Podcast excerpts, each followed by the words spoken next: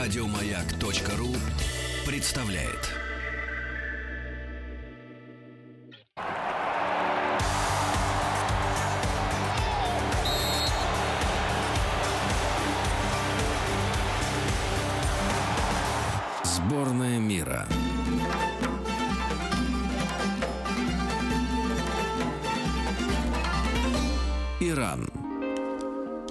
Здрасте, уважаемые радиослушатели. Мы так без вступления. Фадей Берендей, Сова, Дро, Юс-Юс. И мы рады представить нашего гостя, эм, преподавателя образовательной программы языки и литературы Ирана, Институт классического Востока и античности Высшей школы экономики Максима Альбертовича Алонсова. Здравствуйте, Максим Альбертович. Здравствуйте. И, эм, и вы сегодня расскажете нам о Маре Хаяме. Да, об Амаре Хаяме, который вот по такому уж течению обстоятельств стал самым популярным иранским поэтом во всем мире. Хотя вот один э, довольно известный западный ученый э, э, говорил так, что, соответственно, э, так получилось, что персидская литература в мире известна благодаря человеку, который, возможно, не написал ни одной строчки. Ого. А, и э, для того, чтобы в этом как-то разобраться, нужно понять, что конкретно, какой личностью был Амар Хаям, и э, немножко разобраться в его литературном наследии. А, Если вкратце рассказать о самом Амаре Хаяме, он родился в 1048 году в городе Нишапуре. Это достаточно небольшой город, который находится на востоке Ирана. А до монгольского нашествия, у нас традиционно монгольское нашествие применяется к России, но э, монгольск- а, от монгольского нашествия пострадал и Иран довольно сильно, и Средняя Азия. Так вот, соответственно, до монгольского нашествия Нишапур был крупнейшим культурным, экономическим и интеллектуальным центром э, мусульманского мира.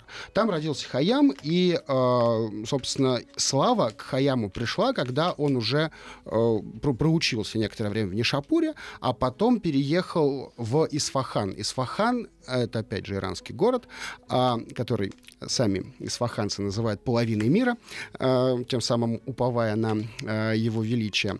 А, И, соответственно, э, он, э, Хаям, получил приглашение от э, великого визира м, которого зовут Низам Уль-Мольк. А, Этот самый Низам Уль-Мольк э, позвал Хаяма работать в Исфахане. Хаям к тому времени уже заработал славу э, арифметика э, и астронома. Э, и в, соответственно, течение довольно долгого времени Хаям работал как, опять же, вот как математик и как астроном. А, И, ну, забегая вперед, скажу, что в Иране он в первую очередь известен был как математик и как астроном. А, Ему принадлежат некоторые трактаты, посвященные алгебре, посвященные, опять же, сказал, науке о звездах. А, И в целом вот в его сочинениях, я ничего не могу вам сказать относительно математической точности, но вот умные люди говорят, что вот есть такая вещь, как бином Ньютона. Это вот, его рук дело? а, и а, он вычислил бином Ньютона еще до самого Исаака Ньютона. А, Ого. и главным, на самом деле, таким а, астрономическим достижением Амара Хаяма а, является так называемый календарь Маликшаха. Маликшах — это царь э, из династии сельджуков, и по его заказу, и вот, соответственно, по протекции этого самого визира Низам мулька которого я уже упоминал, э, был разработан э, новый календарь, который на самом деле на 7 секунд точнее григорианского календаря, введенного уже позже в Европе, и э, главой, если угодно, этой, э, главным эм, разработчиком, э, главным э, уточняющим человеком этого календаря был Амар Хаям. Но, надо сказать, жизнь э, в то время была э, такая достаточно напряженная, поскольку эм, в государстве сельджуков э, были довольно серьезные религиозные гонения, э, и э, была, действовала такая группа э, исмаилитов, но это те, кто известны в основном как ассасины.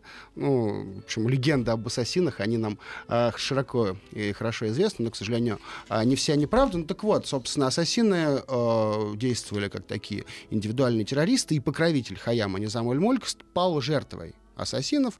И говорят, что, в принципе, и Хаям сам мог тоже, э, опасаясь э, ассасинов, по одной версии, а по другой версии, впав в немилость, потому что через некоторое время после Низам мулька умер и Маликшах, э, правитель и визирь, которые благоволили нашему герою.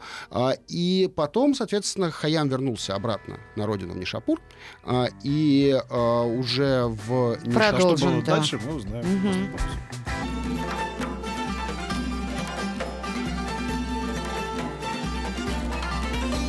Иран. Максим Алонцев, продолжаем беседу об Амаре Хаяме. Обещал рассказать, он или не он все-таки писал. А, вот, об этом-то и спорят.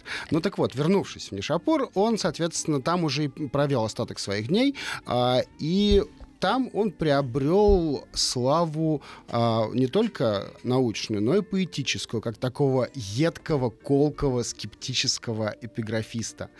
А, как известно, надеюсь, э, многим Амар Хаям является автором сочинений в жанре рубаи. Да, это короткие четверостишия, а, которые, вот, ну, если каким-то образом сравнивать, то похожи на то, что называется эпиграммы, да, в нашей традиции. Ну так вот, собрание этих самых рубаи, то есть рубаят, э, это и есть предмет дискуссий среди ученых. То есть есть две радикальные точки зрения. Первая точка зрения радикальная, которую я уже озвучил, говорит о том, что Амар Хаям не писал стихов. А, а все четверостишия, которые, соответственно, бытуют вот в качестве этого рубаята, это есть поздняя фикция. А, это приписываемые ему стихотворения. А, как, так, ну, собственно, как мы дошли до жизни такой?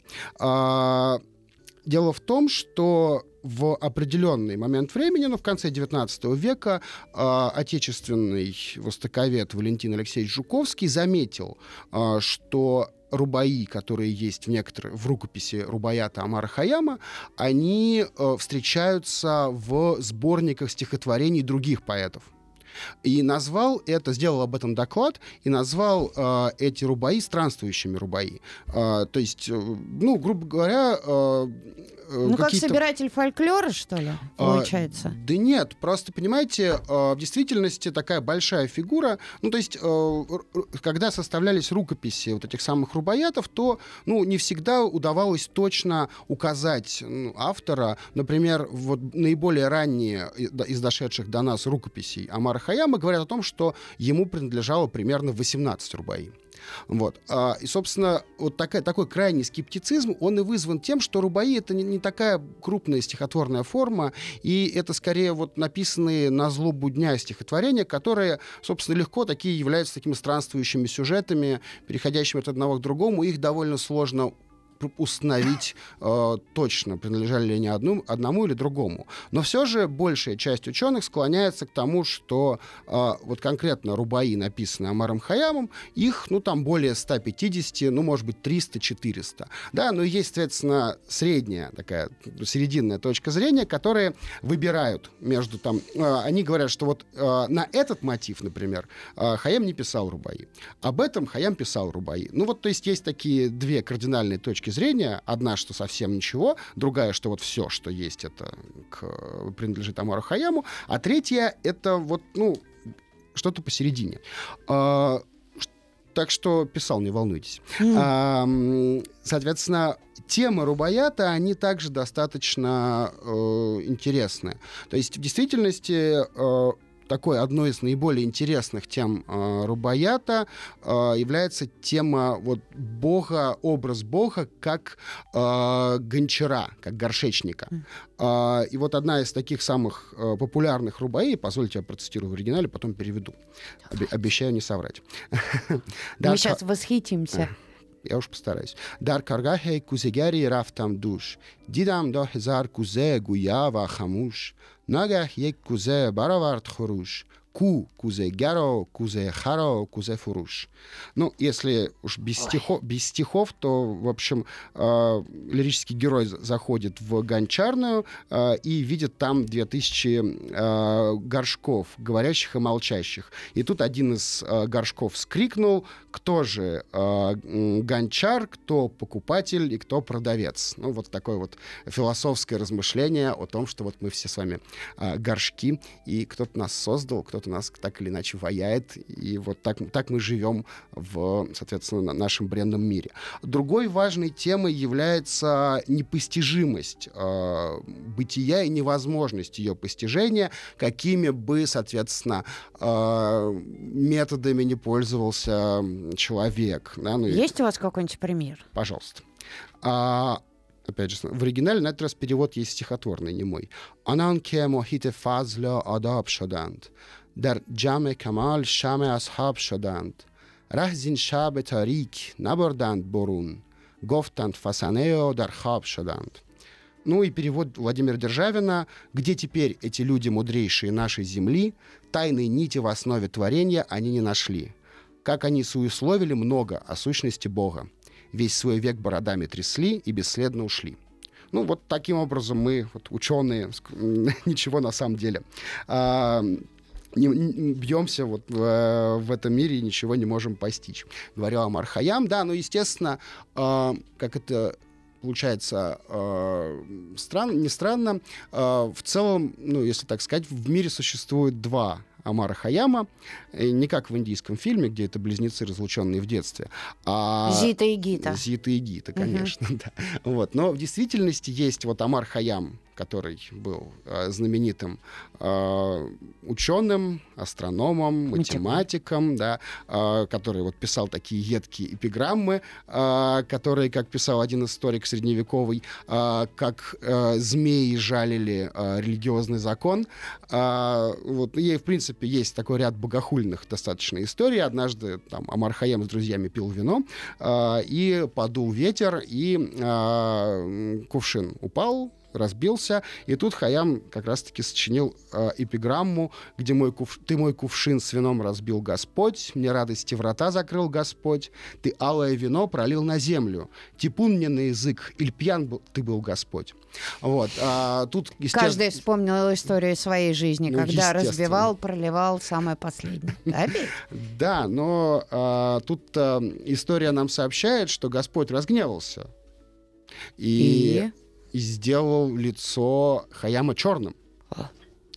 А, на что наш герой, э, э, соответственно, отреагировал следующим. Кто, живя на земле, не грешил? Отвечай. Ну, а кто не грешил, разве жил? Отвечай. Чем ты лучше меня, если мне в наказание ты ответное зло совершил? Отвечай. А, ну и тут уже, вот, опять же, сообщает нам история, проведение сжалилось и сделало а, лицо Хаяма а, нормального цвета. У нас еще будет несколько минут после новостей э, поговорить о Маре Хаяме. И мне очень нравится, как вы читаете стихи. Да, да. Я Спасибо. вообще никогда не слышал. Рубаи.